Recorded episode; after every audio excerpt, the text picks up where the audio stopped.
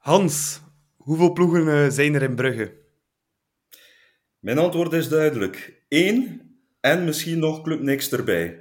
Twee met veel uh, goede wil. Dat is, uh, dat is heel duidelijk. Welkom bij de Klokkenpodcast, de voetbalpodcast voor en door Club Brugge supporters. Nu Perens iets vinden, dat gebeurt ook. Perens iets één keer trappen. Schitterend open. Sek helemaal vrij.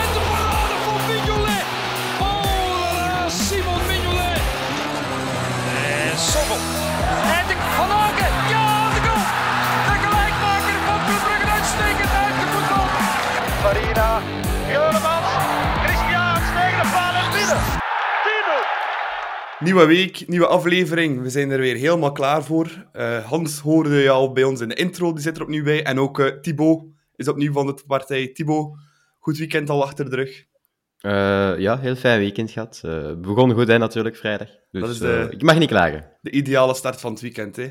Okay. Want er stond een Brugse derby op het programma. Club tegen Cerkel. Ehm, Hans, wij twee wonen alle twee in Brugge. Vorig jaar was niet zo'n leuk jaar op dat vlak om clubsupporter te zijn. We hadden slechts 1 op 6 tegen de vereniging. Dus club had wel iets goed te maken, hè. Dat klopt. En ik bleef wel een beetje op mijn honger zitten uh, wat betreft die eerst, het eerste half uur. Want um, onze buren gingen er fel tegenaan. Uh, op het randje van het toelaatbare. Uh, exemplarisch in minuut 7 die toch wel rode overtreding van Marcelin. Die um, onbegrijpelijk nog door de scheids, nog door de VAR werd gezien. het was te verwachten dat Cirkel er heel uh, sterk en stevig ging tegenaan gaan. Uh, met die pressing.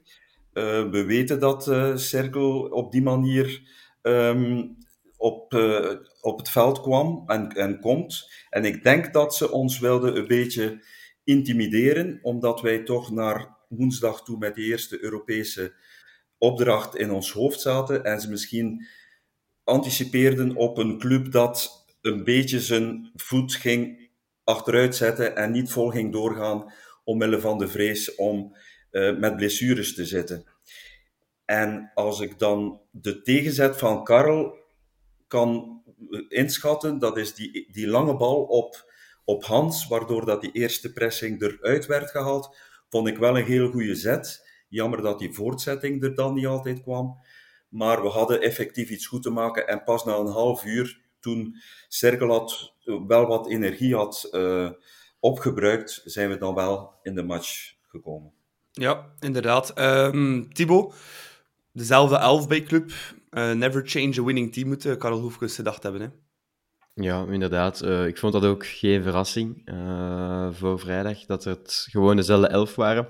Vorige week goed op Charleroi, dus waarom niet met dezelfde elf beginnen? Ik denk dat ook de nieuwkomers er zo nog net te kort waren om ze ook al meteen uh, aan de aftrap te laten staan. Dus ik begreep de, de, de opstelling wel. Ja, maar een van de nieuwkomers, uh, Hans, die moest er wel meteen snel staan, want uh, na een half uur ging Clinton Matta, Clinton Matta eraf. Odoi schuifde, schuifde een, rijtje naar achter. En Onjedika die maakte zijn debuut. Hè. toch ja, niet evident voor zo in te vallen al meteen na een half uur. Nee, en dat was in feite na die, die, die ene uh, tackle met uh, gestrekte voet van ja. Marcelin op Nielsen, was dat de tweede fase in feite. En een gevolg van het potig uh, voetbal dat de buren op de mat legden. En effectief Onyedika, zonder veel um, opwarming, mocht direct, direct het veld op. En ik merkte wel aan die jongen, wat ook normaal is, 21 jaar dat hij in het begin wat uh, voor safety first um, ging, mm -hmm. uh, balletjes achteruit. Maar gaandeweg, uh, die jongen straalt zoveel cool uit aan de bal, die Vista, heeft hij zich volledig herpakt en die tweede helft was weg wel. En ik vond ook dat de wedstrijd kantelde ja, door exact. de wissel, omdat we plots uitvoetballend vermogen in de ploeg kregen. Um, we hadden een aanspeelpunt op het middenveld um, waardoor we die lange bal minder moesten hanteren. Dus ik vond het um, al bij al een geluk bij een ongeluk. Ja, hopelijk kan Matta eh, zich uh, snel herstellen van die blessure, daarover later meer. Maar ik vond die invalbeurt van Onjedika best uh, bemoedigend en veelzeggend en ik heb er goed oog in. Ja, zoals gezegd, hè, Hans, um, dat was eigenlijk een kantelpunt, want ik heb Odoi al veel geprezen de laatste weken hier. Uh, ik heb mezelf man van de match genoemd tegen Leuven toen, een paar weken geleden. Maar het eerste half uur was Odoi echt wel een, een ramp, vrijdag. Ja. Uh, en dan heeft die wissel met Onyedika, ja, dat was dan zo'n geluk bij een ongeluk, dat dan ging het draaien en dan zag je, je kreeg wat kansen en ging het veel beter met zijn inkomst.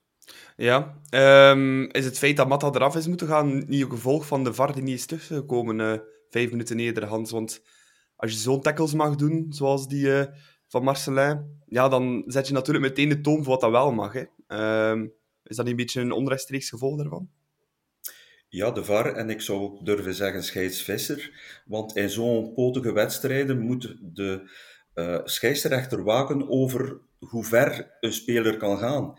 Dus indien uh, Cirkel uh, zo potig en zo viriel uh, die tackles kon ingaan en, en dat werd niet bestraft, ook al vielen er wel wat gele kaarten in het begin van de wedstrijd, dan verleg je in feite de grenzen van het toelaatbare en dan ga je er automatisch als, als speler, kun je er overgaan.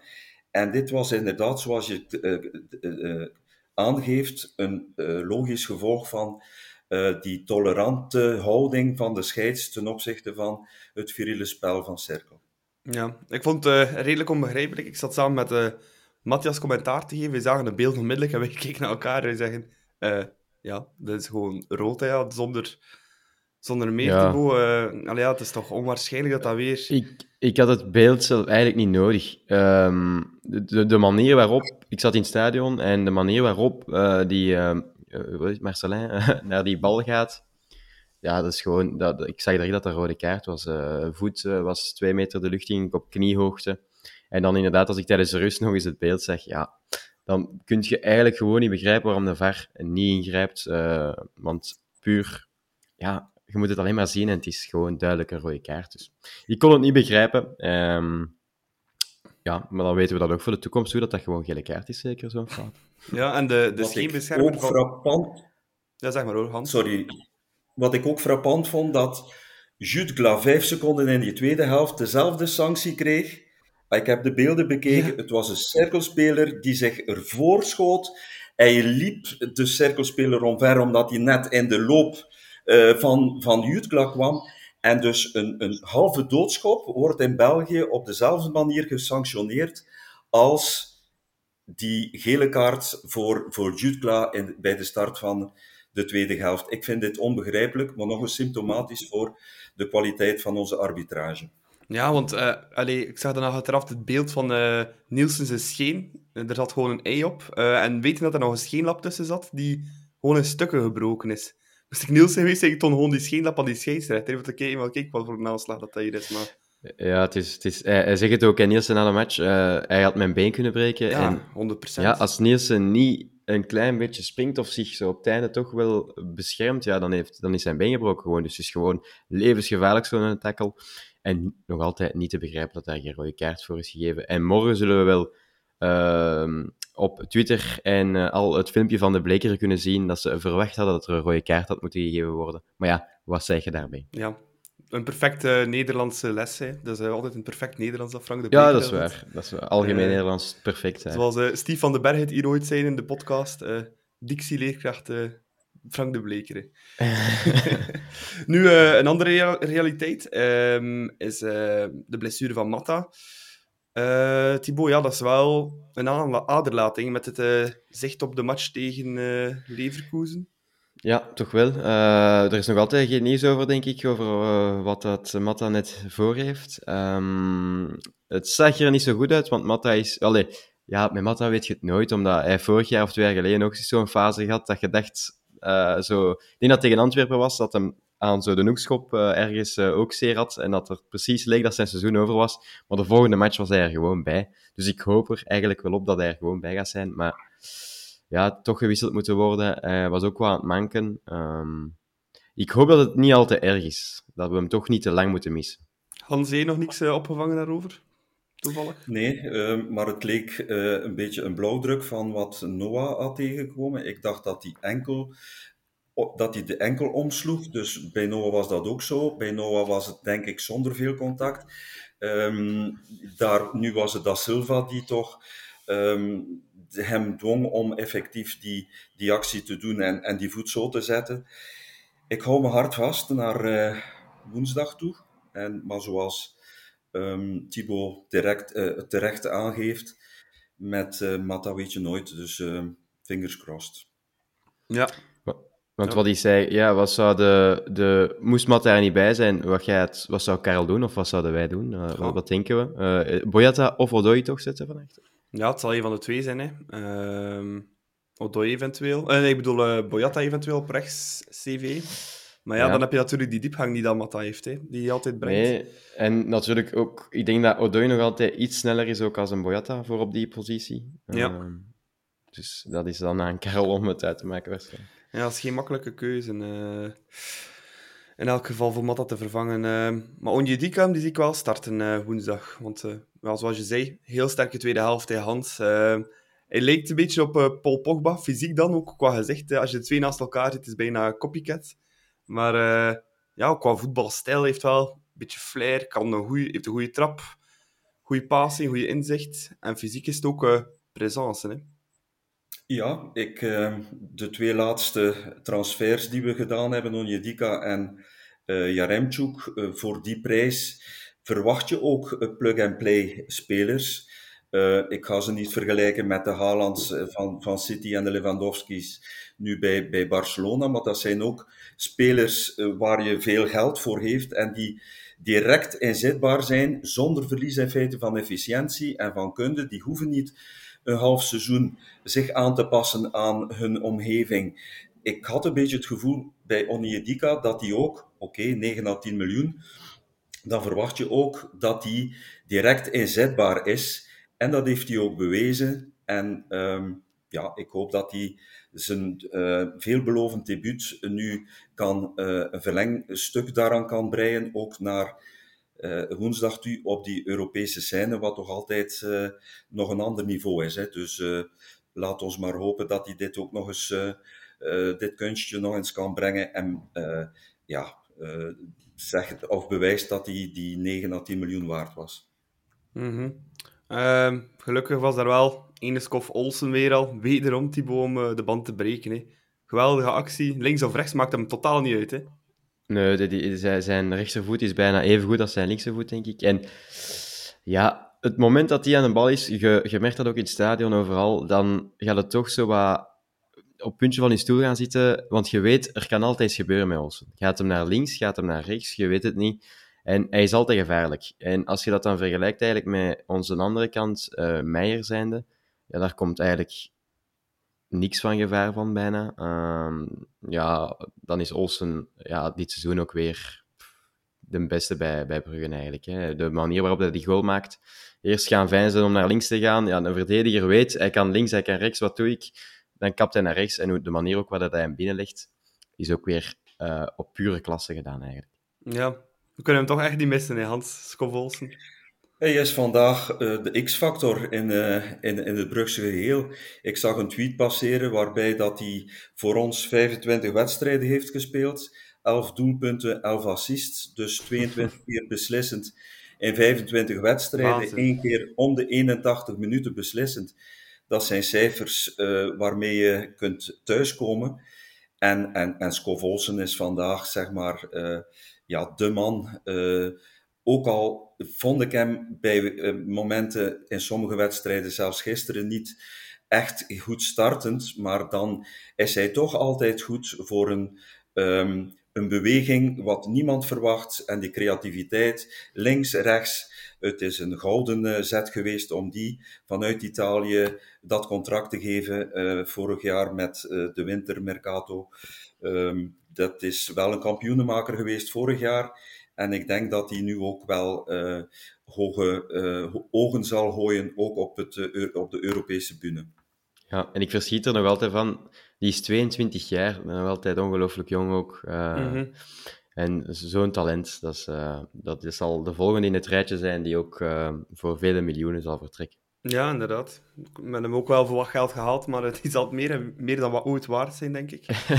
ja. um, ja, ik had wel het gevoel, na die goal van Scovolsen, dat de band wel een beetje al gebroken was bij Cirkel. Ehm, helemaal na die tweede goal dan natuurlijk in de tweede helft. Maar uh, Thibaut, ik vond dat club wel, die tweede helft, waar ze ja, toch echt heer en meester over, uh, over groen-zwart. Ja, ze hebben nog um, één momentje gehad, net voor de 2-0, denk ik, dat uh, Cercle wel nog zo, ja, denk ik, net nastrapt. Dan had je nog zo even het gevoel van, oei, het gaat hier toch niet. We gaan er toch geen zo'n tweede helft krijgen dat we achteruit gaan trekken en hier toch nog uh, tot het einde gaan stressen. Maar twee minuten later, uh, die 2-0 en dan hebben ze het eigenlijk perfect uitgespeeld. Cirkel af en toe wat de bal gelaten, Brugge af en toe wat de bal en dan op de counter 3-0. 4-0 uit. Maar ja, gewoon heel veel was er gedaan, die tweede helft. Net zoals op Charleroi eigenlijk, waar dat je ook even nog vijf minuten na de rust een moeilijk moment hebt. Maar ja, dan puur op klasse maak je die, die, die goal en dan speelt het gewoon heel rustig uit. En kunt je, konden ze eigenlijk het laatste half uur al een beetje um, energie sparen voor woensdag. Ja, om nou even terug te komen op die, die kans van uh, Denki, Hans. Um, dat was het eerste foutje van Sila, maar ik denk voor de rest heeft hij bijna een perfecte wedstrijd gespeeld. Hè? Ja, een shout-out naar uh, Abakar uh, Sila, want uh, die is toch nog altijd nog heel jong.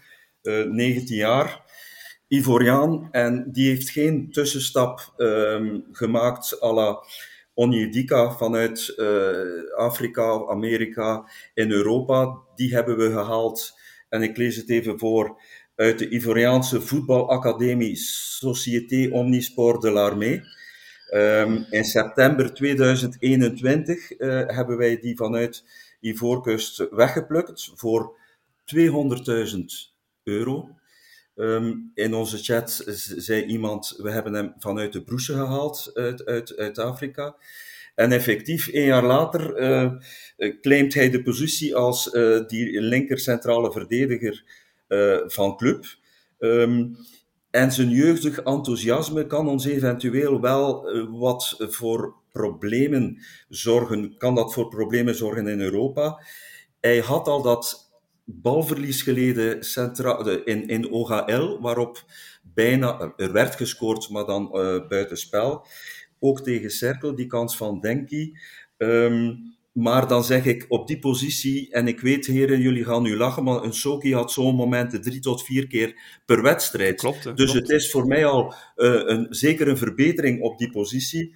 Um, um, en ik vind als Nigeriaan, zonder die, die, die, die, uh, die uh, als Ivoriaan, zonder die tussenstap naar Europa, maar rechtstreeks vanuit het verre Afrika, dat dat toch wel een, een heel sterke transfer is voor, naar Belgische normen. Dus heel fier dat we die jongen, Abakar Sila, hebben kunnen op de kop tikken en dan na één jaartje next hebben kunnen op niveau krijgen van onze eerste ploeg.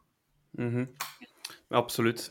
Een andere jongeling die ook heel goed inviel, Thibaut, Antonio Nusa. Dat waren zijn eerste minuten van dit seizoen, maar heeft zich wel laten gelden. Hè?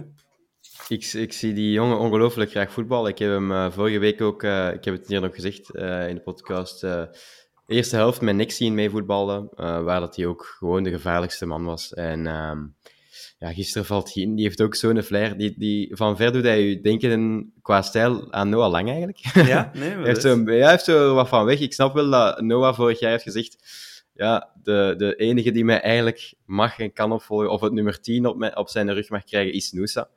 Ik kan het wel begrijpen. Ik zie hem uh, ongelooflijk graag voetballen. Hij is ook eigenlijk op die derde goal wordt hij diep gestuurd. Ook nog uh, fameuze snelheid eigenlijk. Mm -hmm. En dan goed overzicht bewaard ik vind het een, um, een ruwe diamant die nog uh, wat paar jaartjes bij de club mag, uh, mag grijpen. En dan zal dat uh, on, ook ons next big thing worden, denk ik. Ja, en dan kwam onze recordtransfer, Hans. Jaremchuk, Roman de Jaremchuk. Inderdaad. Binnenkomen met de goal. Beetje geluk wel, moet wel gezegd worden. Maar altijd lekker voor een spits om zo te starten. Hè. Dat heeft direct vertrouwen. Ja, zal hem inderdaad vertrouwen geven. Die tweede plug-and-play speler, in mijn beleving, als je 16 miljoen uitgeeft, dan moet hij er ook direct staan. En dat heeft hij ook bewezen. Um, alleen vind ik um, de manier waarop dat hij dan uh, bejubeld werd, is dan meer in een antisfeer. Ik heb ook die negatieve reacties vanuit de hoek van de Gilamco Arena gelezen. En je kunt één keer effectief die supporters van Gent van antwoord dienen door een stevige anti-Buffalo-sang door Jan Breidel te laten gaan. Maar laat het dan bij die ene keer. Dat is mijn uh, ja. idee erover. Um, maar goed, dus, maar blij voor Tjoek dat hij op die manier kan kennismaken met een toch wel heel uh, denderend en, en jubelend Jan Breidel. Maar daar gaan we het ook wel nog over hebben. En dat hij zijn holletje kan meepikken. Alleen maar goed voor het vertrouwen, inderdaad. Ja, nee, laten we het inderdaad uh, positief houden nee, voor uh, Jaremchuk. Allee, zoals je zegt, één keer kun je dat zeggen, anti-Buffalo, voor een beetje te jennen, maar uh, laat ons daar absoluut geen gewoonte van maken elke keer dat hij een goal maakt of, of dat hij invalt. ja, laten we, laten we inderdaad gewoon toezingen. Hè. ja, een leuke song vinden. Hè. Een nieuwe, een nieuwe, in de plaats van Ruud, Ruud, Ruud in de tijd, Tjoek, Tjoek, Tjoek of zo in de tijd. Zoiets iets vinden voor hem. Dan, veel leuker dan hij scoort. Hij maakt zijn eerste goal voor de club en dan gaan we anti-Buffalo zingen. Dat is ja, een beetje sneu ook voor die jongen. Maar ja, dan nemen we mee voor de volgende thuiswedstrijd. Ja. Tjoek, tjoek, tjoek. En de Brugse trein was vertrokken. Um, we hebben een, ja, met Jutkla en uh, Jaremchuk hebben we een, ja, toch een redelijk koningskoppel, kunnen we toch wel zeggen. Ze moeten elkaar natuurlijk wel nog vinden. De vraag is natuurlijk, uh, Thibaut, als daar uh, ene Noah Lang tussen komt terug, alleen die is nu nog geblesseerd, ja, waar, waar gaan we die zetten op, het, op ons blad? Oh, dat wordt heel moeilijk. Uh, ik zou het eerlijk, eerlijk gezegd echt niet weten. Ik denk dat het ook niet goed is voor de groep om Noah Lang te veel op de bank te laten zitten. We hebben natuurlijk wel drie wedstrijden op één week de komende maanden. Dus we gaat sowieso, Karel gaat sowieso veel moeten roteren. Um, uh, maar ik zou het niet weten. Dat is echt een oefening dat de staf gaat moeten maken. Uh, ik, zie, ik vind Noah Lang nog altijd puur qua intrinsieke kwaliteit de beste speler die in België rondloopt. Um, dus dat is eigenlijk een speler dat altijd zou moeten spelen. Um, maar ja, je moet ook zien hoe, hoe gaat uh, en uh, Jutskla, hoe gaat dat renderen? Voelen die elkaar aan? Dat weten we ook nog niet. Dat zou moeten, maar wie weet uh, draai het niet. Dus dan kun je... Ja, dat valt allemaal te zien. Dat gaat de komende weken gaan dat uitwijzen. En Noah is binnen twee, drie weken terug, denk ik. En dan zullen we zien hoe goed hij ook is uh, als hij terugkomt. Ja. Hans, hoe zou je het oplossen? Mocht... Uh ik, ik, ik stel de, de, de stelling van, uh, ik, ik, moet zeggen dat ik inderdaad altijd zou starten met Noah, omdat hij intrinsiek de meest getalenteerde is. Misschien niet de meest efficiënt op dit moment, omdat hij toch wel graag zijn actie maakt uh, wat meer in de breedte in plaats van in de diepte. Langs de andere kant mocht hij zijn verdedigende taken wat meer verzorgen, dan zie ik hem als wingback uh, en eigenlijk als alternatief op links voor wat Skof Olsen op rechts presteert. Maar ik vrees dat hij in die uh, functie als wingback, die de volledige uh, linkerkant voor zijn rekening neemt, uh, dat hij misschien te weinig volume heeft om dit te doen. En het aard van beestje is nu eenmaal zo dat Noah graag aanvalt. En ik zie hem niet, zeg maar, Charles gewijs even eh, zoals op Union nieuwkoop uh, gaan neutraliseren, um, zoals in die kapitaalbelangrijke winstmatch in de playoffs. Het, eh, het, het is een heel moeilijke. Ik zie voor de, de, de twee posities uh, vooraan, zie ik Jutgla, Lerren, uh, Tjoek en, en Soa. Mm, maar dan hoe je Noah eventueel als, als vijfde, waar moet je hem in die picking order zien? Ik weet het niet. Ja, ik vind het ook een uh, zeer moeilijk vraagstuk. Uh, en ik denk ook als je hem op die wingback zet, dat je hem ook wel een beetje beperkt is de kwaliteiten. Ook, uh, dan haal je niet het beste Noah lang naar boven als je hem daar zet. Ja, en niet vergeten Onder dat... andere wat hij mee moet gaan verdedigen. Ja, en niet vergeten ja. dat Buchanan dan ook nog terugkomt. Ja, ook nog. Dus ja, dan waar zet je die? En ik ga toch heel, ik ga toch heel tevreden zijn als uh, Tijan ook terug gaat komen. Want ik heb het al gezegd, Meijer is eigenlijk de speler dat mij op dit moment van ganse ploeg dit seizoen nog het minste kan bekoren. Op dit moment, hè. Ja. Ik, uh, dat, is, uh, dat is mijn mening erover. Misschien omdat hij die wingback-positie nog niet helemaal gewoon is. En, uh, maar dat is op dit moment toch wat ik ervan vind. Mm -hmm. Um, iets goed was wel dat de spelers niet met het hoofd bij Leverkusen zaten. Een andere speler die wel niet met het hoofd bij club zat, was Ruud Vormer. Die was uh, op uh, Willem II tijdens de wedstrijd, uh, Thibaut. Wat moeten we daarvan denken? Ja, we moeten oppassen wat we over vormen gaan zeggen. Ze biedt worden we nog de anti-vormer-podcast, hè, Nicola? um, dus um, ja, het is jammer eigenlijk als uh, toch nog, ik denk nog altijd, ik weet niet wat Karel hem heeft gezegd, maar ik denk dat hij nog altijd wordt aanzien als de kapitein van de ploeg. Dan zou ik denken dat je toch uh, je ploeg komt steunen um, tijdens de wedstrijd en dat je gewoon naar Club Cercle komt kijken. Ook eigenlijk al puur uit respect voor de supporters, die toch dan vorige week een actie hebben gedaan voor hem en dan laat hij zichzelf niet zien in het stadion vind dat een beetje vreemd dat hij dan op hetzelfde moment dat Club Cercle is gewoon op Willem II gaat, uh, gaat de wedstrijd bekijken. Maar ja. En ook woensdag was hij blijkbaar ziek um, tijdens de vandag. Dat is nu ook toevallig. Vreemd dat je op die dag dan toevallig ziek bent. Oké, als hij echt ziek is, dan heb ik niks gezegd, maar ik vind het toch allemaal een beetje raar. Ja, Hans hij is ook niet opgenomen in de Europese selectie, hoorde ik net. Uh, uh, Balanta bijvoorbeeld wel terug. Uh, maar ja, dat is nu echt wel het definitieve teken dat het over en out is, denk ik, voor Ruud. Ja, nogthans, hij blijft uh, op papier nog altijd onze spirituele leider, onze kapitein. Die kapiteinsband zal hem altijd toekomen uh, als hij effectief op het veld komt. Um, ja, raar. Ik, uh, ik stel vast dat en Noah en TJ, die, die toch ook niet de selectie haalden omwille van blessures, wel stevast uh, aanwezig zijn op wedstrijden van club. Ik uh, heb toevallig vorige week ook nog Bjorn Meijer op de parking Club Next tegen RWDM. Was hij daar ook? Dat siert hem ook. Hij blijft 19. Ik, ik, begrijp je, Thibaut. We hebben allemaal enorm veel verwachtingen, maar die jongen is nog altijd maar ja. 19. Mm. Hij ja. draagt wel dat, um, die, die, dat prijskaartje van, wat was 6 miljoen van Groningen met zich mee, maar voor hem is het ook allemaal nieuw. En op termijn, als we voltallig staan en op volle sterkte, zie ik hem toch verdwijnen, denk ik, tijdelijk, afhankelijk van. Maar ik treed je wel bij dat hij vandaag misschien intrinsiek van de elf starters ja. de minste um, indruk maakt. Wat Ruud betreft, uh, ja, hij zal wel, wellicht uitgenodigd geweest zijn door zijn goede vriend Bas mm. Dost, die, die, die met Utrecht op LM2 speelde. Ik, ja, als dit in onderling overleg is met de technische staf, heb ik daar in principe geen probleem mee. Um, maar het is inderdaad wel uh, ja, wat bizar dat hij uitgerekend tijdens de stadsderby nog uh, naar Willem 2 gaat. Als het effectief zo is om nog die stap te zetten naar Tilburg, dan begrijp ik het volledig. Ja. Maar dat moet je toch ook niet doen tijdens een wedstrijd van je, je eigen ploeg. Nee. Maar goed. Um, mag, het, mag, Vormer nog, mag Nederland nog. Uh, nee, enkel, als, enkel als hij. Of al, moest Brugge nu zeggen: we verbreken het contract, zou, mag hij dan wel naar Holland?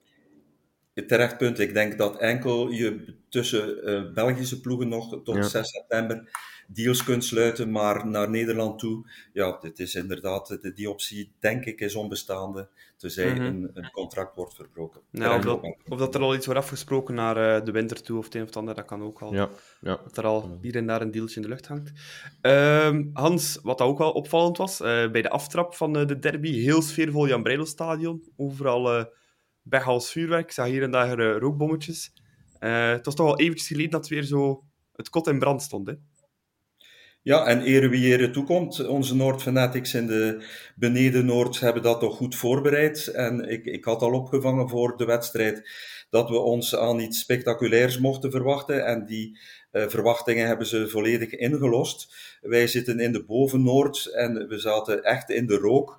Maar het creëert toch wel, het, het, het is visueel aantrekkelijk. En het creëert toch wel een aparte ambiance. Mm -hmm. Dus um, fair play, alle credits uh, naar uh, de Noord Fanatics in die beneden Noord, die dat toch wel mooi voor elkaar gekregen hebben. En aansluitend die mooie Brugse vlaggen in de ja, oost beneden. Ja, ja. ja, dat was uh, prachtig. En ook, ik kreeg een instant flashback naar uh, Club Union. de belangrijkste match dit jaar, wel vorig seizoen. Dat was ook met Piro voor de wedstrijd. zalig. Ik vind, ik vind dat een geweldige, geweldige sfeer.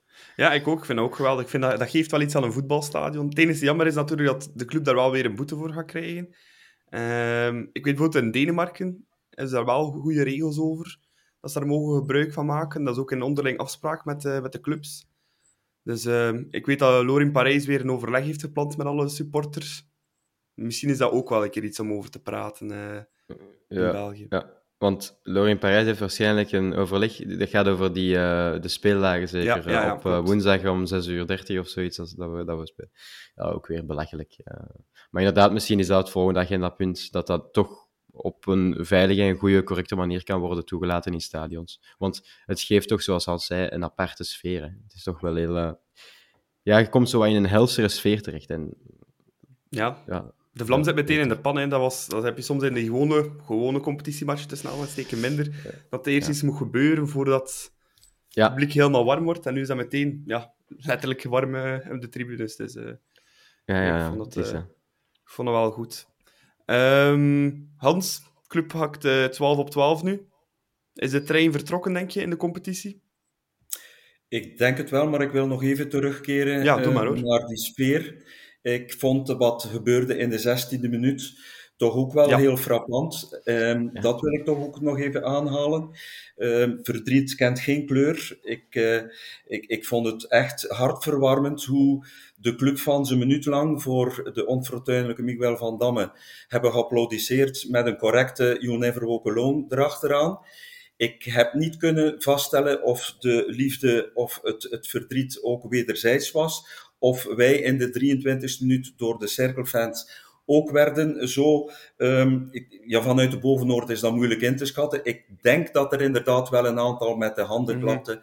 En dat vind ik dan ook eh, chapeau in beide richtingen. Dus ik vind dat dat ook moet kunnen, ondanks de rivaliteit onderling, dat we respect hebben voor elkaars verleden en, en verdrietig verleden en elkaar daarin steunen. Vind ik Mhm. wel eh, heel mooi.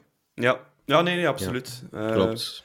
Tranen kennen geen kleur, hè, zoals je zegt, Hans. Ja. Maar je hebt, eh, Hans, je hebt Cirkel wel niet in de bovenste schuif liggen, hè, qua supporters. Mm, Nee, en dat komt. eh Thibaut had in de vorige aflevering van onze eh, podcast aangegeven van ja, ik vind Cirkel best een sympathieke ploeg. En ik moest die stelling onderschrijven tot ik in 2010 de ehm, verhuis heb gemaakt van Buitenbrugge naar Omwille van de Liefde ben ik in Assenbroek komen wonen, in een van de eh, deelgemeenten van, van, van Brugge.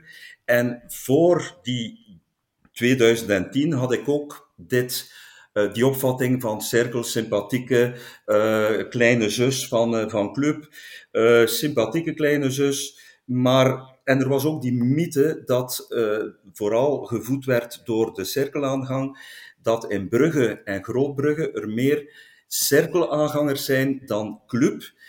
En om het evenwicht enigszins te herstellen, heb ik altijd gezegd: als ik ooit de mogelijkheid heb om in Brugge te gaan wonen, zal ik een vlag aan mijn voorgevel hangen, een blauw-zwarte vlag.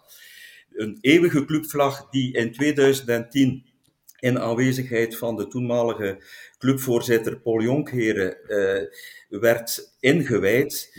Eh, dus ehm, vanaf het moment dat ik die vlag had gehangen in, het, eh, in, Assenbroek, kreeg ik voorbijrijdende middelvingers, kreeg ik rochels op mijn voetpad. Ehm, bij de eerste derby 3-1 trouwens verloren met die buffelstoot en rood Kouemaga in 2010 heb ik zelfs in eh, de nacht daarop volgend was zodanig verstoord mijn nachtrust. We hadden eh, emmers water klaarstaan om eventuele hevelbeklimmers eh, van een douche te voorzien. Eh, en regelmatig vind ik toch in mijn brievenbus anonieme doodsbedreigingen. Dus mijn liefdeverhouding naar Cirkel toe, of het sympathieke imago, heeft toch sedert dat ik hier woon en werk toch wel een, een ferme deuk gekregen. En mijn beleving, en ik weet Nicola, jij bent een geboren en getogen Bruggeling, in mijn beleving is de gemiddelde cirkelfans eerder ehm, anti-club dan pro-cirkel. En ik weet niet van waar het komt, een onverklaarbaar superioriteitsgevoel maakt zich altijd meester van cirkelfans die beweren dat onze aanhang bestaat uit hersenloze marginalen, waarvan de meeste uit Limburg komen. Ehm, ik denk dat het te maken heeft met een jaloezie, een jaloersheid omwille van onze sportieve hegemonie. Want zeg nu zelf cirkelfan zijn, dat is toch wel een heel saai gebeuren en een triestig leven, want sportief en financieel hang je toch aan het infuus van, uh, van Monaco. En je hebt op jaarbasis twee derbies om eventueel wat succes te halen. En één keer om de twintig jaar misschien een bekerfinale. Ik ben fier op onze lokale verankering, getuigen de grote uh, supportersclubs, de klokkers en de locals. En ik ben trots op onze landelijke populariteit. Dus uh, dit even om te schetsen waar het bij mij uh, vanaf 2010 volledig gekanteld is ten opzichte van het gegeven cirkel en het sympathieke. En ook wat zij allemaal al aan stokken in onze wielen hebben gestoken nee, dat in dat stadiondossier. de de rol van Paul van den Driessen in het uh, voeden van die anticlub uh, gevoelens door de jaren heen. Maar ik ben blij dat ik het even van me af heb kunnen voilà. uh, praten. dus vandaar, maar het ligt gevoelig bij mij, ja. Ja, nee, nee. Ehm, bij mij is de beleving een beetje anders. Ehm, goh, ik heb wel op school zitten in de Freires, dat is de school waar dat Cirkelbrug uit voortgekomen is. Dan, daar leefde het derby heel, heel erg, um, maar wel op een leuke manier, zal ik maar zeggen de directeur kwam me heel, uh, hele week lang met een cirkelsjaal naar school. Uh, ik kreeg op dat moment les van uh, de vriendin van Tom de Sutter. maar die speelde toen nog bij Cirkel. Dus ja. dat was dat elke les met mijn clubsjaal op met mijn bank liggen natuurlijk. dus dat waren dat soort toestanden. Dus ik heb die derby, ja, ik bleef op een heel andere manier. Um, bij mijn ouders thuis hebben wij ook, zeker de week van de derby, altijd de clubvlag uit, de, uit het raam hangen. Maar tot op heden nog niet veel probleem mee had. Van ook een buurman die voor Cirkel was, die had zo plastic konijn in zijn uh, bloembak zitten. En elke derby versierden wij die. Dus dat was dan altijd een blauw-zwart konijn de, de, avond van de derby. dus uh, was altijd heel veel folklore rond. En dat vind ik wel het leuk aan die derby. Maar er zijn er inderdaad ja, altijd een paar mensen die dan net iets te ver moeten drijven. ik vind dat we al genoeg echt allee, pittige rivaliteiten hebben met, met Antwerpen en met Anderlecht en met Gent. Ik heb dan zoiets van, ja, met de cirkel, ja, laten we ons dan gewoon een beetje ludiek houden en grappig. Maar uh, voor sommigen lukt dat dan blijkbaar niet. Wat dat wel heel erg jammer is. Uh, voor die Brugse derby. Maar bon, uh, ik denk dat we alles gezegd hebben, geschreven hebben over uh, de Brugse derby. En ik denk dat we niet beter dan kunnen concluderen met de woorden van Hans, helemaal in het begin van deze aflevering, dat er maar één ploeg in Bruggen is. En dat is Club. het seizoen is nu ook al een zevental speeldagen ver. De Champions League komt eraan. Maar waar we het nog niet over hebben gehad, dat zijn de nieuwe shirts van Club. Ik denk dat uh, we hebben hier alle drie een uh, exemplaar aan voor de mensen die op YouTube kijken. Uh, ik draag een home shirt ergens uit de jaren 90 nog van Adidas. Thibaut heeft het nieuwste Turtles shirt en Hans een mooi away shirt van een paar jaar geleden in de Brugse kleuren. Um, Thibaut, ben je tevreden eigenlijk met ja, de, de drie nieuwe shirts ehm, van Macron?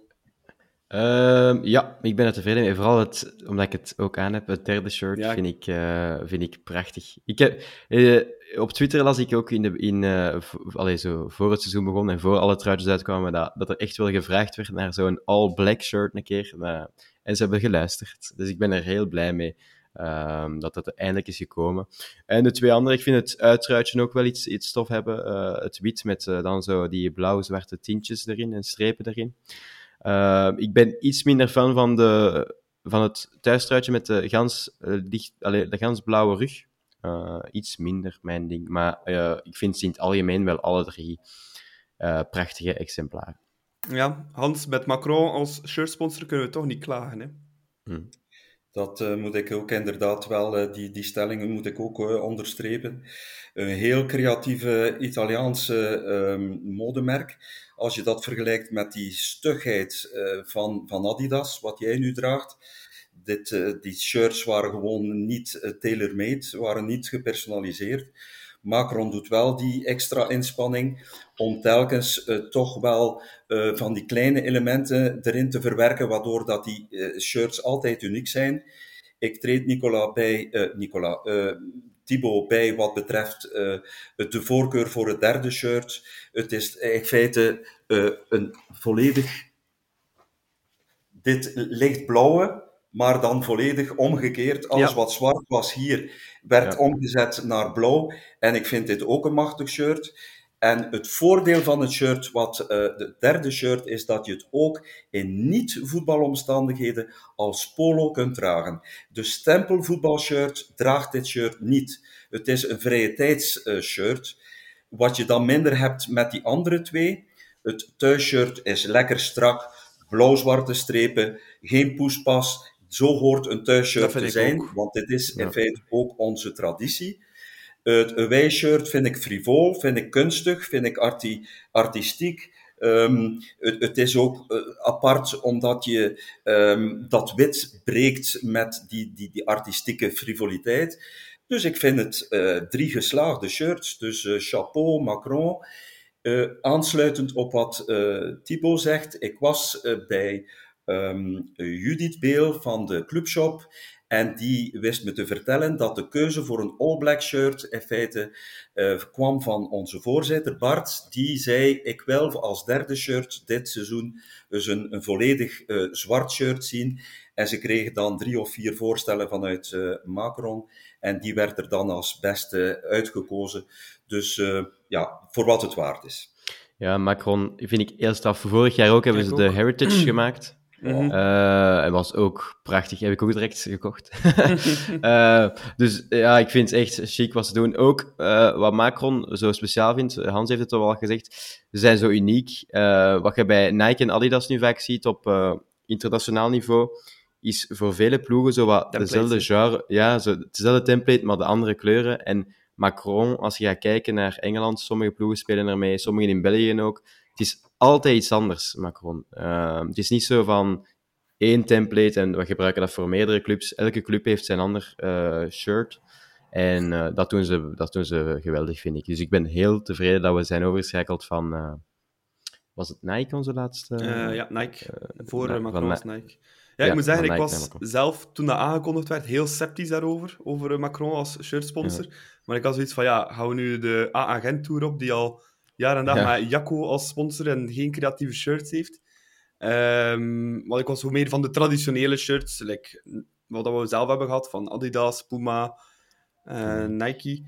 Maar uh, ja, ik moet zeggen, Macron die uh, verbaast mij wel echt in een zeer positieve zin. En vooral dat, dat we die persoonlijke touch ook, zoals Hans zei, in die shirts kunnen steken telkens, vind ik echt wel, ja, echt wel mooi gedaan. Ook, dus ja, maar je hebt ook andere ploegen, zoals STVV, die speelt ook met Macron, maar die shirts vind ik wel de... iets minder geslaagd, moet ik zeggen. Ja, die vierkantjes, zo, dat is toch wel minder.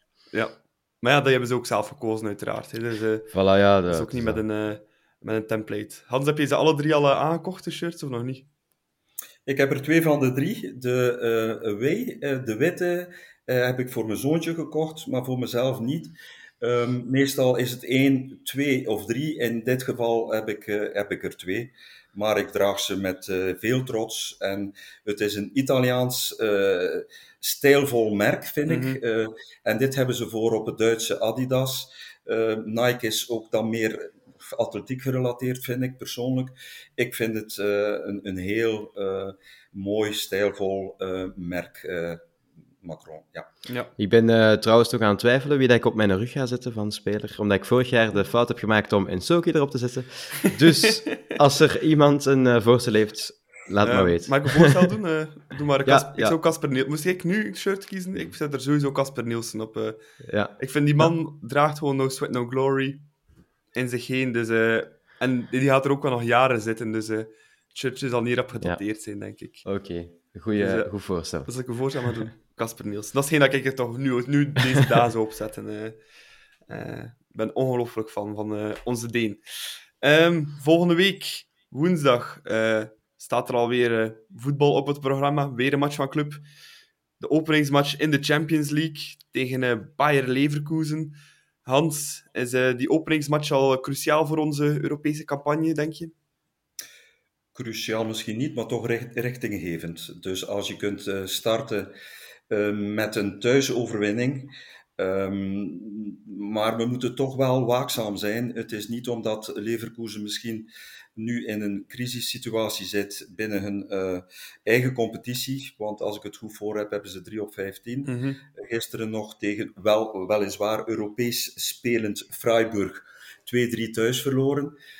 Maar het is, mag duidelijk zijn dat die met, niet met een rugzak vol vertrouwen naar Jan Breidel afzakken het zal richtinggevend zijn, want stel dat je met die drie punten op zak naar Porto kunt reizen. Porto, wat ook niet zo eh, schitterend gestart is. Uh, maar we mogen ze niet onderschatten. Een Duitse ploeg blijft een Duitse ploeg.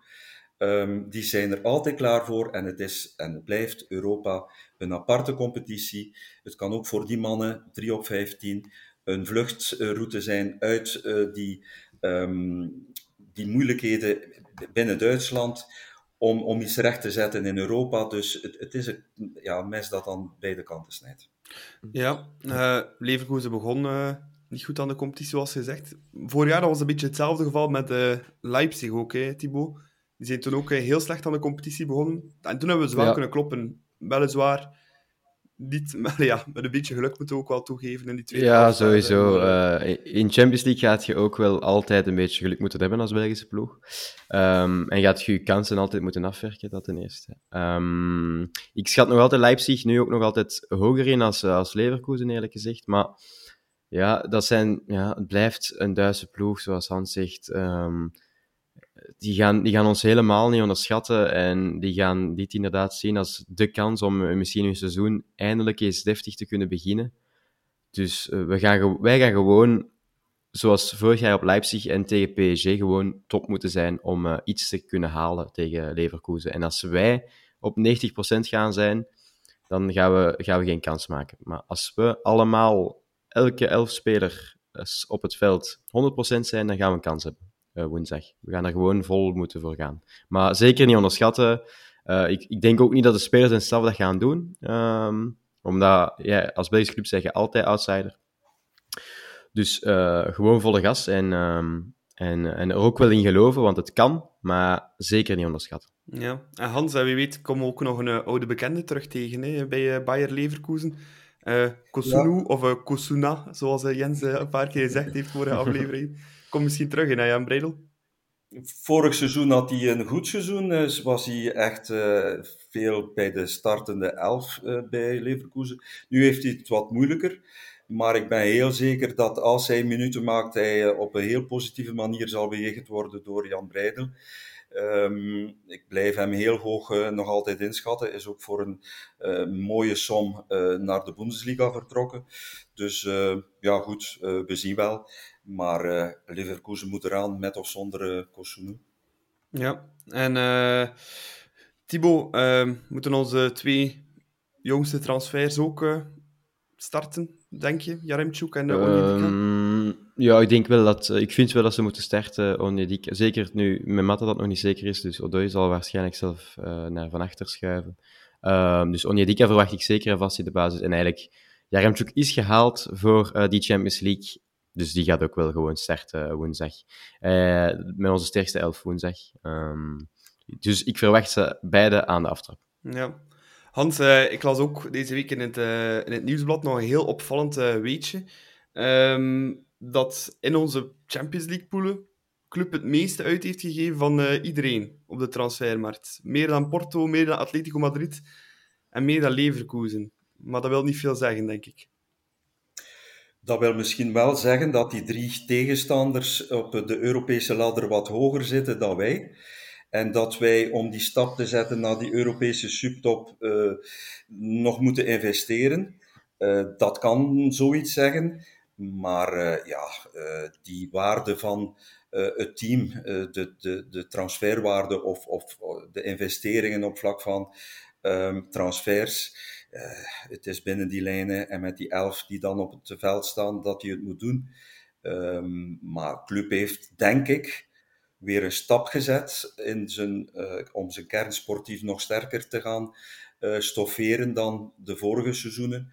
Om, en die ambitie werd vorig jaar uitgesproken, om te gaan overwinteren in Europa, al dan niet via die Champions League of Europa League. Ehm, en ik denk, we hebben het zelf aangehaald, waar ga je Noah, stel Noah is fit naar dinsdag toe, waar ga je hem inpassen? Het zijn luxe situaties. We hebben een echt heel sterke kern dit jaar. Zelfs de bank zal, uh, als iedereen terug is, TJ, uh, um, Sobol, um, Noah, als die allemaal fit zijn, uh, dan ga je een aantal jongens moeten ontgoochelen ik denk dat we met een heel sterke kern zitten, misschien wel historisch de sterkste ooit. Dus uh, ja, oké, die, die investeringen uh, die, die, die zijn nodig om die evolutie te kunnen blijven en die stappen te kunnen blijven zetten. Het is wel uh, zot hè, dat we de meeste hebben uitgegeven. Ik had verwacht dat Porto daar toch nog over ging zitten, omdat die hebben heel, heel veel verkocht, spelers ja, heel veel verkocht. Dus vond ik rare statistiek dat zij dan toch niet zo, voor zoveel geld mensen zijn gaan halen. Um, Leverkusen heeft ook op het einde van de deadline day hebben ze nog Hudson Odoi gaan halen ook. Dus, maar ja, uh, dat wil niet altijd iets zeggen, hè, het uitgeven van, uh, van geld. Ja, en had het misschien ook wel voor, uh, voor club het moment om nog een keer een Champions League overwinning hebben voor eigen supporters. Hè? Want uh, ik denk dat de laatste Champions League overwinning thuis was één tegen uh, Sint-Petersburg. Maar uh, toen was er corona, toen was er geen volk in het stadion. En daarvoor is het van Rapid Wenen geleden in 2006. Dus het is tijd om met die statistiek een keer kom af te maken. Hè? Klopt, we zijn op Monaco gaan winnen recent, 0-4. Ja, op verplaatsing vaak. jaar terug. Leipzig is ook al aan bod gekomen. We hebben de 1-1 in Parijs, Paris Saint-Germain, de 2-2 op Real Madrid. Maar het is effectief hoog tijd dat we nog eens uh, in die Champions League uh, een, een Europees avondje kunnen beleven, uh, zoals we er in het verleden zoveel beleefd hebben. Dus laat ons hopen. Maar ik zou het verwachtingspatroon toch een beetje willen temperen naar woensdagavond toe. Ja. Ik verwacht er niet te veel van, want het eerste half uur tegen Cerkel was nu ook niet je dat. Nee.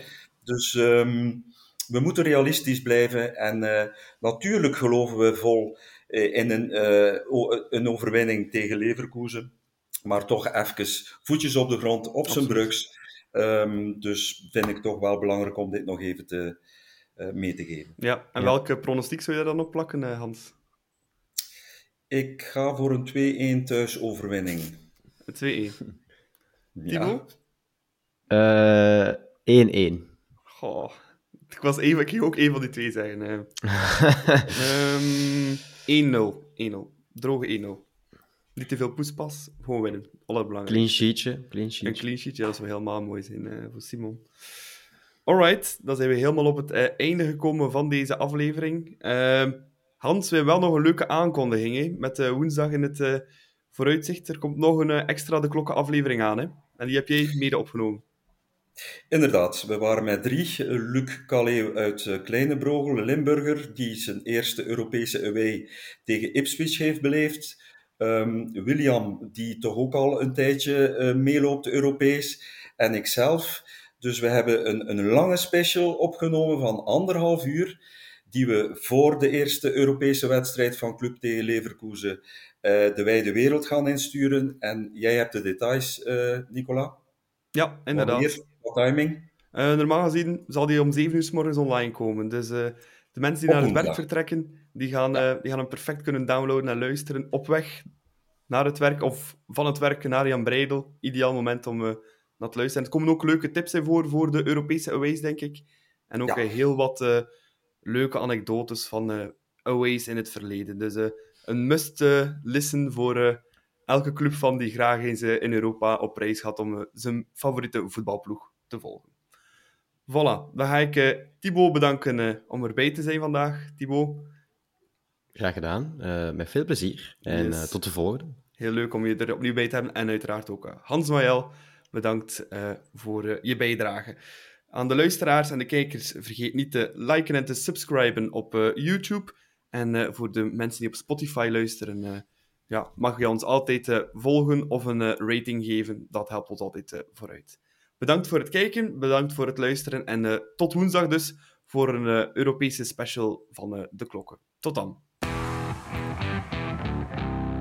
Meer eens iets vinden. Dat gebeurt ook. meer eens iets. Eén keer trappen. Schitterend doelpunt. Sek helemaal vrij. En de parade van Mignolet. Oh la Simon Mignolet. Eh, en Sobel. En de Van Aken. Ja, de goal. De gelijkmaker van Club Brugge uitstekend uit de voetbal. Farina. Helemaal